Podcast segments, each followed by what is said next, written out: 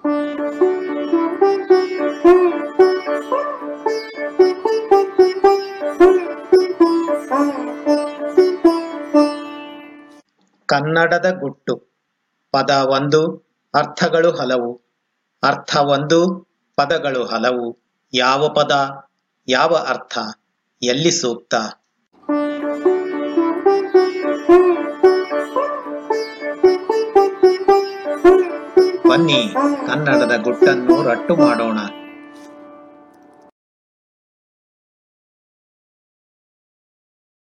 ಪವಿತ್ರ ಪ್ರೇಮ ಕವನ.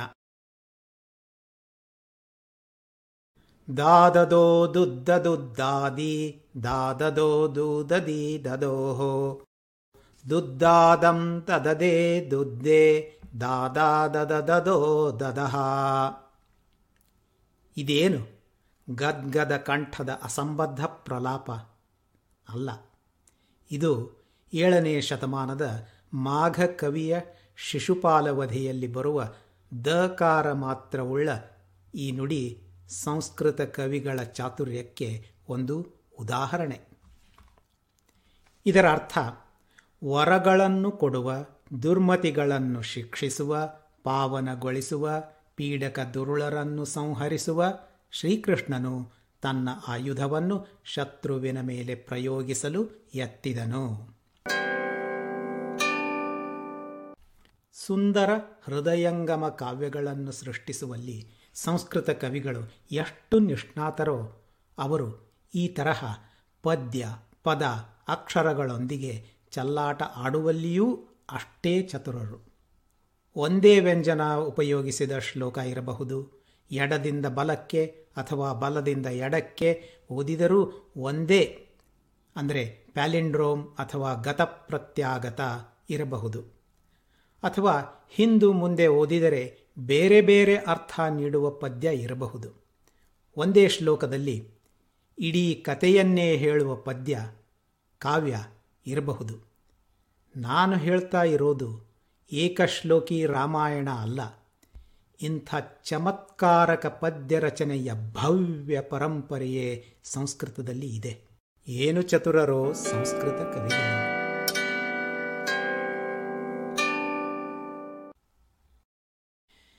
ಇಂಥ ಚಮತ್ಕಾವ್ಯ ಪರಂಪರೆ ಇನ್ನೂ ಮುಂದುವರಿಯುತ್ತಲೇ ಇದೆ.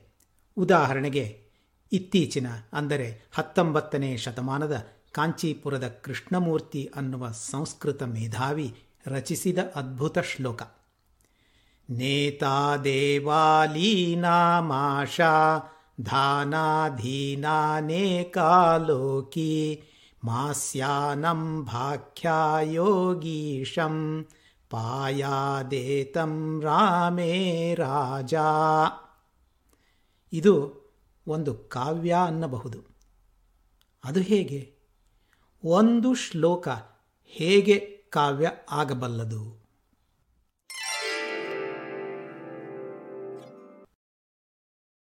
ಈ ರಚನೆಗೆ ಸಂಸ್ಕೃತದಲ್ಲಿ ಕಂಕಣ ಬಂಧ ಎಂದು ಹೆಸರು. ನಿಮಗೆ ಗೊತ್ತಿರುವಂತೆ ಒಂದು ಶ್ಲೋಕದಲ್ಲಿ ಎರಡು ಸಾಲುಗಳು. ಒಂದೊಂದು ಸಾಲಿನಲ್ಲಿಯೂ ಹದಿನಾರು ಅಕ್ಷರಗಳು. ಒಟ್ಟು ಮೂವತ್ತೆರಡು ಅಕ್ಷರಗಳು. ಈ ಶ್ಲೋಕವನ್ನು ಒಂದು ಬಳೆ ಅಂದರೆ ಕಂಕಣ ಆಕಾರದಲ್ಲಿ ಹೊಂದಿಸೋಣ. ಅಂದರೆ ವರ್ತುಲದ ಸುತ್ತ ಪ್ರದಕ್ಷಿಣವಾಗಿ ಕ್ಲಾಕ್ ವೈಸ್ ಮೂವತ್ತೆರಡು ಅಕ್ಷರಗಳನ್ನು ಬರೆಯೋಣ. ಈಗ ಎರಡನೇ ಶ್ಲೋಕವನ್ನು ರಚಿಸಲು ಎರಡನೇ ಅಕ್ಷರದಿಂದ ಪ್ರಾರಂಭಿಸಿ ಮೂರು, ನಾಲ್ಕು ಇತ್ಯಾದಿ ಮೂವತ್ತೆರಡನೆಯ ಅಕ್ಷರದ ನಂತರ ಒಂದನೇ ಅಕ್ಷರವನ್ನು ಕ್ರಮವಾಗಿ ಬರೆದರೆ ಆಯಿತು. ಮೂರನೇ ಅಕ್ಷರದಿಂದ ಪ್ರಾರಂಭಿಸಿ ನಾಲ್ಕು, ಐದು, ಮೂವತ್ತೆರಡು, ಒಂದು, ಎರಡು ಅಕ್ಷರ ಜೋಡಿಸಿದರೆ ಮೂರನೆಯ ಶ್ಲೋಕ. ಹೀಗೆ ಮೂವತ್ತೆರಡು ಶ್ಲೋಕಗಳನ್ನು ಹೊರಡಿಸಬಹುದು. ಅಷ್ಟೇ ಅಲ್ಲ, ಇದೇ ರೀತಿ ಅಪ್ರದಕ್ಷಿಣವಾಗಿ, ಅಂದರೆ ಆ್ಯಂಟಿ ಕ್ಲಾಕ್ ವೈಸ್ ತಿರುಗುತ್ತಾ, ಮೂವತ್ತೆರಡು, ಮೂವತ್ತೊಂದು, ಮೂವತ್ತು ಕೊನೆಗೆ ಒಂದನೇ ಅಕ್ಷರ ಬರೆಯುವುದು. ಹೀಗೆ ಮತ್ತೆ ಮೂವತ್ತೆರಡು ಶ್ಲೋಕಗಳನ್ನು ರಚಿಸಿದರೆ ಒಟ್ಟು ಅರವತ್ನಾಲ್ಕು ಶ್ಲೋಕಗಳು ಸಿದ್ಧ. ಇವುಗಳಲ್ಲಿ ಯಾವುದೂ ಅಸಂಬದ್ಧ ಅಕ್ಷರಗಳ ರಾಶಿ ಅಲ್ಲ. ಒಂದೊಂದು ಶ್ಲೋಕವೂ ವ್ಯಾಕರಣಬದ್ಧ ಮತ್ತು ಅರ್ಥಪೂರ್ಣ ಆಗಿದೆ.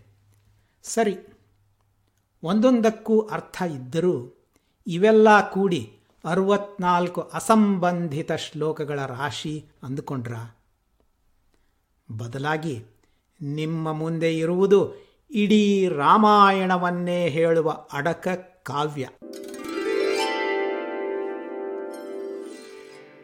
ಕೃಷ್ಣಮೂರ್ತಿ ಅವರ ಇಂಥ ಅಪ್ರತಿಮ ಸಾಧನೆಗೆ, ಅವರ ಭಾಷಾ ಪರಿಣತಿಗೆ, ಸಂಸ್ಕೃತದ ಕಸುವಿಗೆ, ಸತ್ವಕ್ಕೆ ತಲೆ ತೂಗುತ್ತಲೇ ಇರಬಹುದು. ಸಂಸ್ಕೃತದ ಇಂಥ ಹರವನ್ನು ಚರ್ಚಿಸಲು ಎಷ್ಟು ಸಮಯವೂ ಸಾಲದು.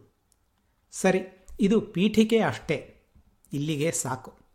ಇನ್ನು ಕನ್ನಡದ ವಿಷಯಕ್ಕೆ ಬರೋಣವೇ?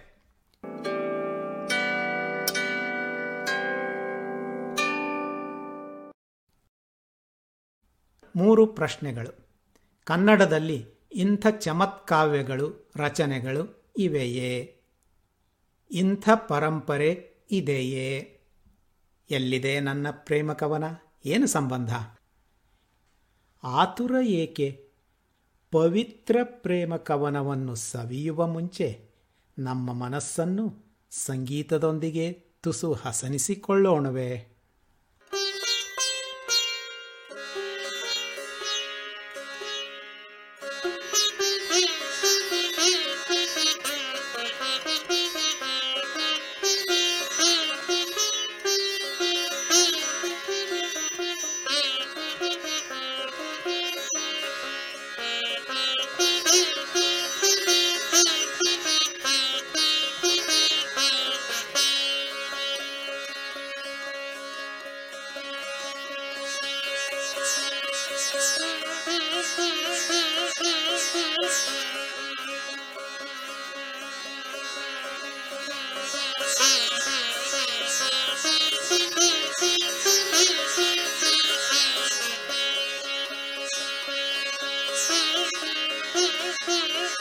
Yeah, yeah.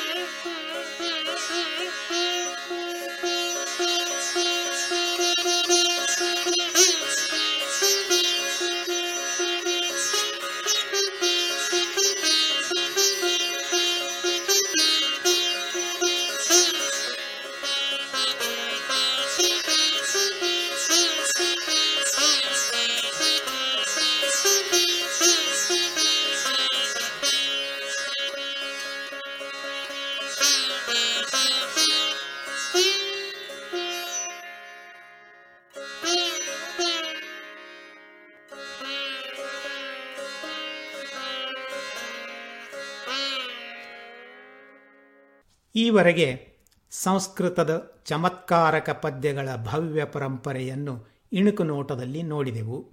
ಉದಾಹರಣೆಗೆ ಮಾಘಕವಿಯ ಒಂದೇ ವ್ಯಂಜನ ಉಪಯೋಗಿಸಿದ ಒಂದು ಶ್ಲೋಕ ಮತ್ತು ಕೃಷ್ಣಮೂರ್ತಿಯವರ ಕಂಕಣಬಂಧ ಅಡಕ ಕಾವ್ಯ. ಆ ಉದ್ದ ಪೀಠಿಕೆಯ ನಂತರ ಉಳಿದದ್ದು ಮೂರು ಪ್ರಶ್ನೆಗಳು. ಕನ್ನಡದಲ್ಲಿ ಇಂಥ ಚಮತ್ಕಾವ್ಯಗಳು, ರಚನೆಗಳು ಇವೆಯೇ? ಇಂಥ ಪರಂಪರೆ ಇದೆಯೇ? ಎಲ್ಲಿದೆ ನನ್ನ ಪ್ರೇಮ ಕವನ? ಏನು ಸಂಬಂಧ?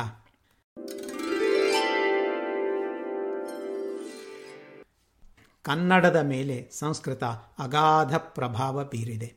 ಕನ್ನಡ ವ್ಯಾಕರಣ, ಸಾಹಿತ್ಯ, ಶಾಸ್ತ್ರ, ಬರಹ ಅಲ್ಲದೆ ಆಡು ಮಾತುಗಳಲ್ಲೂ ಹಾಸು ಹೊಕ್ಕಾಗಿ ಬೆರೆತುಕೊಂಡಿದೆ. ಹಾಗಿರುವಾಗ ಸಂಸ್ಕೃತದಲ್ಲಿ ಅಂಥ ಚಮತ್ಕಾರಕ ಪದ್ಯ ರಚನೆಗಳು ಕನ್ನಡದಲ್ಲೂ ಇರಲೇಬೇಕಲ್ಲ. ಬನ್ನಿ ನೋಡೋಣ. ಕನ್ನಡದಲ್ಲಿ ಲಭ್ಯ ಇರುವ ಮೊದಲ ಗ್ರಂಥ ಶ್ರೀ ವಿಜಯ ಬರೆದಿರುವ ಕವಿರಾಜ ಮಾರ್ಗ. ಅದು ಕಾವ್ಯಲಕ್ಷಣ ಗ್ರಂಥ. ಅಂದಮೇಲೆ ಅದರಲ್ಲಿ ಒಂದಾದರೂ ಉದಾಹರಣೆ ಇರಲೇಬೇಕಲ್ಲ. ಇವೆ. ಇವುಗಳನ್ನು ದುಷ್ಕರ ಕಾವ್ಯ ಬಂಧಗಳು ಎಂದು ಗುರುತಿಸಿದ್ದಾನೆ.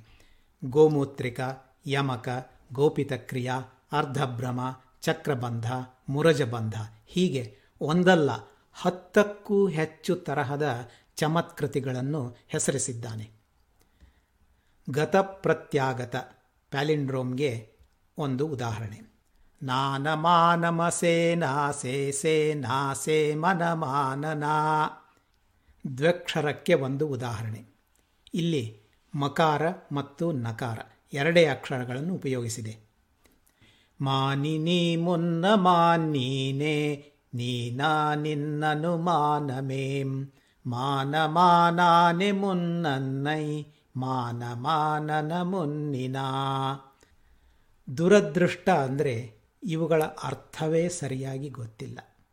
ಗೊತ್ತಿದ್ದವರು ಶತಮಾನಗಳ ಹಿಂದೆ ಮರೆಯಾಗಿದ್ದಾರೆ.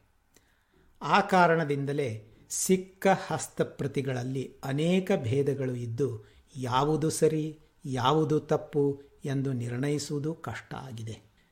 ಕವಿರಾಜ ಮಾರ್ಗದಲ್ಲಿ ಹೇಳಿದ ಈ ದುಷ್ಕರ ಕಾವ್ಯ ಬಂಧಗಳನ್ನು ಬಿಟ್ಟರೆ ಬೇರೆ ವಿಶೇಷವಾಗಿ ಇತ್ತೀಚೆಗೆ ರಚಿತವಾದ ಬಂಧಗಳು ನನ್ನ ಸೀಮಿತ ಗಮನಕ್ಕೆ ಬಂದಿಲ್ಲ. ನಿಮಗೆ ಗೊತ್ತಿದ್ದರೆ ದಯವಿಟ್ಟು ತಿಳಿಸಿ. ಇದೇ ಎರಡನೇ ಪ್ರಶ್ನೆಗೆ ಉತ್ತರ.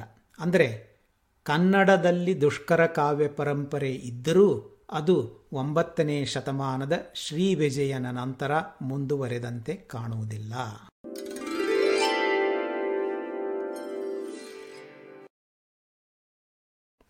ಶ್ರೀ ವಿಜಯನ ನಂತರ ಬಂದ ರನ್ನ ಕವಿಯ ಸಾಹಸ ಭೀಮ ವಿಜಯ ಅಥವಾ ಜನಪ್ರಿಯವಾಗಿ ಗದಾಯುದ್ಧ ಎಂದು ಕರೆಯಲ್ಪಡುವ ಮಹಾಕಾವ್ಯದಲ್ಲಿನ ಮೊದಲ ಪದ್ಯ ಹೀಗಿದೆ.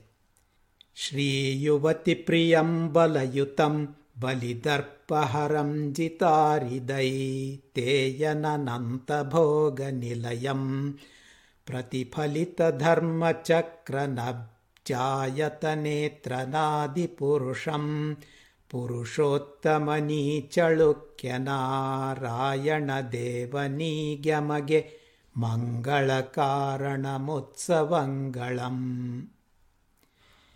ಇಲ್ಲಿ ಶ್ಲೇಷೆ ಅಲಂಕಾರದ ಬಳಕೆ ಸಮರ್ಥವಾಗಿದೆ. ಅಂದರೆ ಒಂದೇ ಪದ್ಯ ಎರಡು ಅರ್ಥ ಬರುವಂತೆ ಹೆಣೆಯಲಾಗಿದೆ. ಒಂದು ಅರ್ಥದಲ್ಲಿ ಶ್ರೀಮನ್ ನಾರಾಯಣನಿಗೂ ಇನ್ನೊಂದು ಅರ್ಥದಲ್ಲಿ ಕವಿಗೆ ಆಶ್ರಯದಾತನಾದ ಚಾಲುಕ್ಯ ದೊರೆ ಸತ್ಯಾಶ್ರಯನಿಗೂ ಅನ್ವಯಿಸಬಲ್ಲದು.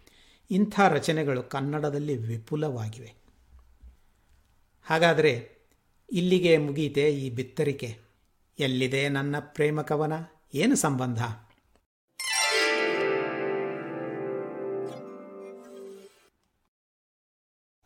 ಕೊನೆಗೆ, ನಾನೇ ಒಂದು ಪದ್ಯ ಯಾಕೆ ಬರೀಬಾರದು ಅನ್ನೋ ಯೋಚನೆ ಬಂತು. ಎಂಥ ಪದ್ಯ? ಎಷ್ಟು ಉದ್ದ, ಕಂದ, ಸುನೀತ, ರಗಳೆ, ರಮ್ಯಕವನ, ನವ್ಯಕವನ, ಯಾವ ವಿಷಯ? ಇತ್ಯಾದಿ ಯೋಚನೆಗಳು ಮಿಂಚಿನಂತೆ ಸುಳಿದು ಹೋದವು ಇದು ಎಷ್ಟು ಕಠಿಣ ಅನ್ನುವುದು ಕೂಡಲೇ ಮನವರಿಕೆ ಆಯಿತು. ಕೈಯಲ್ಲಿ ಪೆನ್ನು ಹಿಡಿದು ಕುಳಿತರೆ ಅದರಲ್ಲಿನ ಇಂಕು ಒಣಗಿ ಹೋದರೂ ಒಂದು ಸಾಲು ಬರೆಯಲು ಆಗದು ಅನಿಸಿತು. ಹೋಗಲಿ, ಒಂದು ಪ್ಯಾರ, ಗದ್ಯವನ್ನಾದರೂ ಬರೆಯೋಣ ಅಂದುಕೊಂಡೆ. ಕೊನೆಗೆ ಒಂದು ವಾಕ್ಯವನ್ನಾದರೂ ರಚಿಸಿದರೂ ಸಾಕು ಅನ್ನೋ ಮಟ್ಟಕ್ಕೆ ಬಂದೆ. ಅದು ದುಸ್ಸಾಧ್ಯವೇ ಅನ್ನಿಸ್ತು. ಅಂತೂ ಒಂದೆರಡು ವಾಕ್ಯಗಳನ್ನು ರಚಿಸಿದೆ.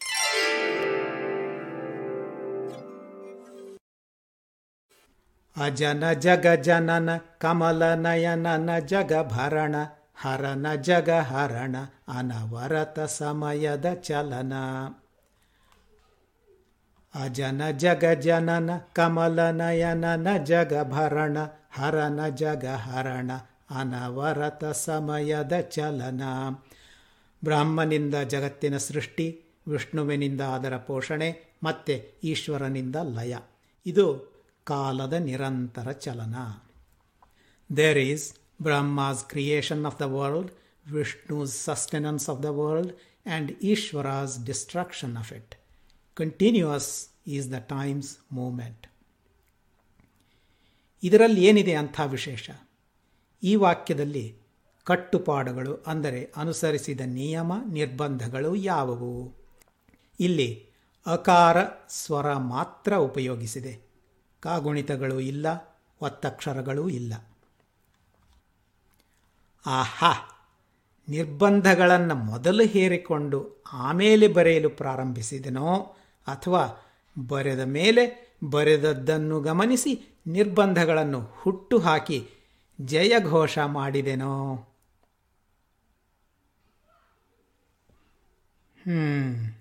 ಯಾಕೋ ಸಮಯದ ಚಲನ ನಿಂತ ಹಾಗೆ ಅನಿಸ್ತಾ ಇದೆಯಲ್ಲ ಸರಿ, ಮುಂದುವರಿಯೋಣ.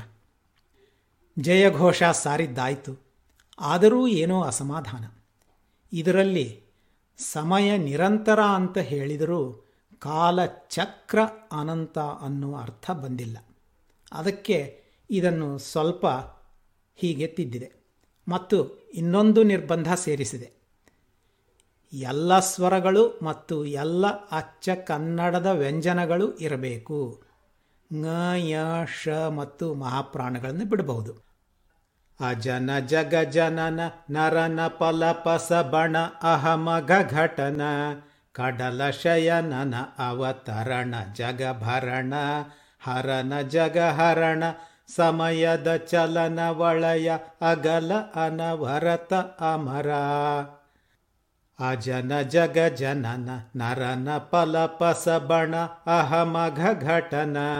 ಕಡಲ ಶಯನನ, ಅವತರಣ ಜಗಭರಣ ಹರನ ಜಗ ಹರಣ, ಸಮಯದ ಚಲನ ವಳಯ ಅಗಲ, ಅನವರತ, ಅಮರ. ಬ್ರಹ್ಮನಿಂದ ಜಗತ್ತಿನ ಸೃಷ್ಟಿ. ಮನುಷ್ಯನ ಹಲವು ಬಯಕೆಗಳು, ಪಂಗಡಗಳು ಮತ್ತು ಒಣ ಹಮ್ಮಿನಿಂದ ಕೇಡು ಉಂಟಾಗುವುದು ವಿಷ್ಣುವಿನ ಅವತಾರ ಮತ್ತು ಜಗತ್ತನ್ನು ರಕ್ಷಿಸಿ ಪಾಲಿಸುವುದು ಮತ್ತು ಅದರ ಪೋಷಣೆ. ಮತ್ತೆ ಈಶ್ವರನಿಂದ ಲಯ. ಈ ಕಾಲಚಕ್ರ ವಿಸ್ತಾರವಾದುದು ಮತ್ತು ಅದರ ತಿರುಗುವಿಕೆ ನಿರಂತರ ಮತ್ತು ಮುಗಿಯದುದು.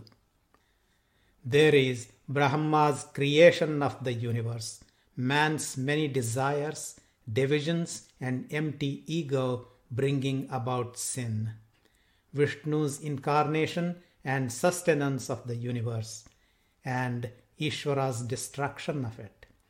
The movement of time's circle is huge, continuous, and infinite. ಈಗ ಇಷ್ಟೆಲ್ಲ ಕಸರತ್ತು ಮಾಡಿದ ಮೇಲೆ ಮೆದುಳಿಗೆ ಸ್ವಲ್ಪ ಕಸು ತುಂಬಿಕೊಂಡಿತ್ತು. ಇನ್ನೊಂದು ಏನಾದರೂ ಬರೆಯೋ ಹುರುಪು ಮೂಡಿತ್ತು.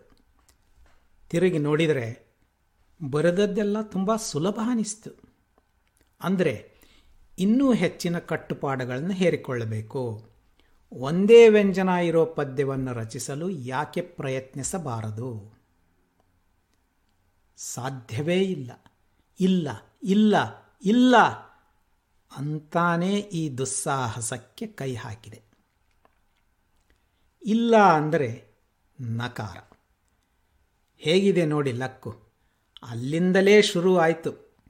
ಬರೀ ನಕಾರವುಳ್ಳ ಈ ಪವಿತ್ರ ಪ್ರೇಮ ಕವನ.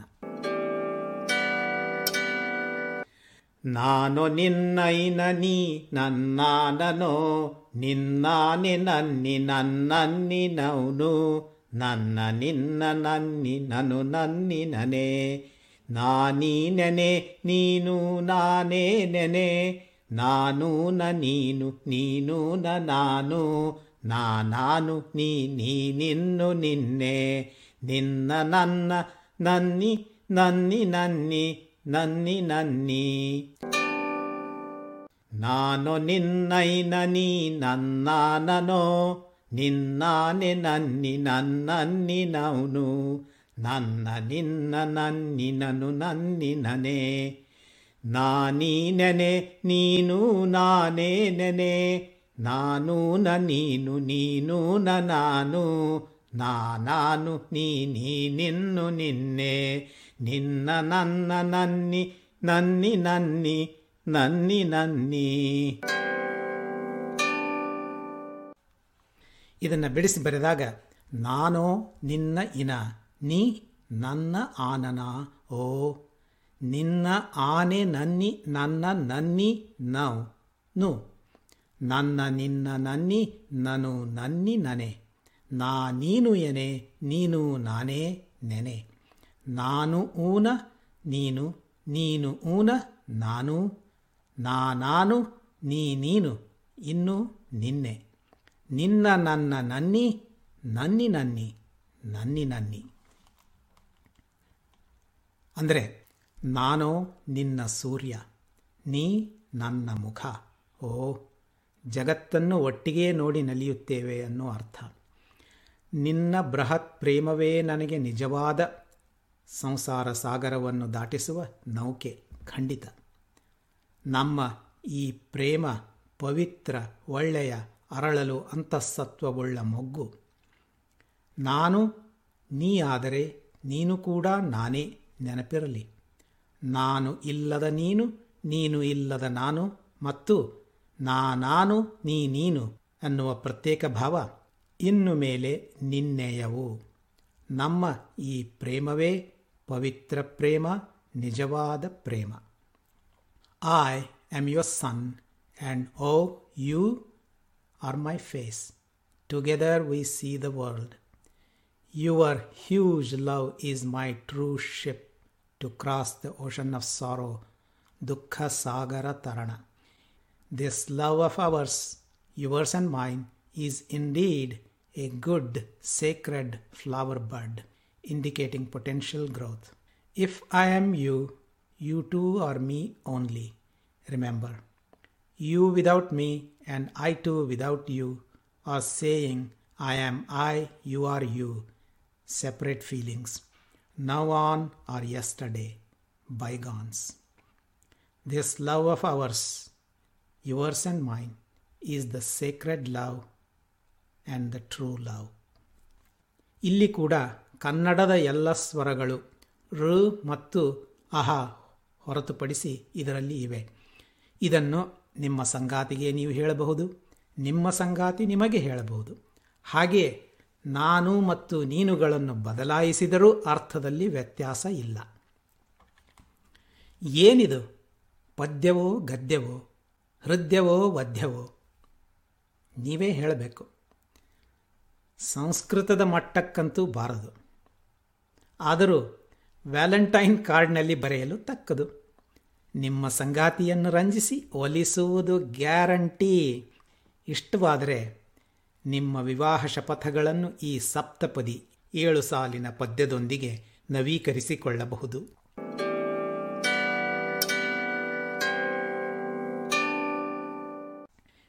ತಿಣುಕಿದನು ಫಣಿರಾಯ ಅನ್ನುವ ಪರಿಸ್ಥಿತಿಯಲ್ಲಿ ಸಿಕ್ಕಿ ಹಾಕಿಕೊಂಡಿದ್ದ ನಾನು ಹೇಗೋ ಪಾರಾದೆ. ಇಷ್ಟು ಸಾಕು.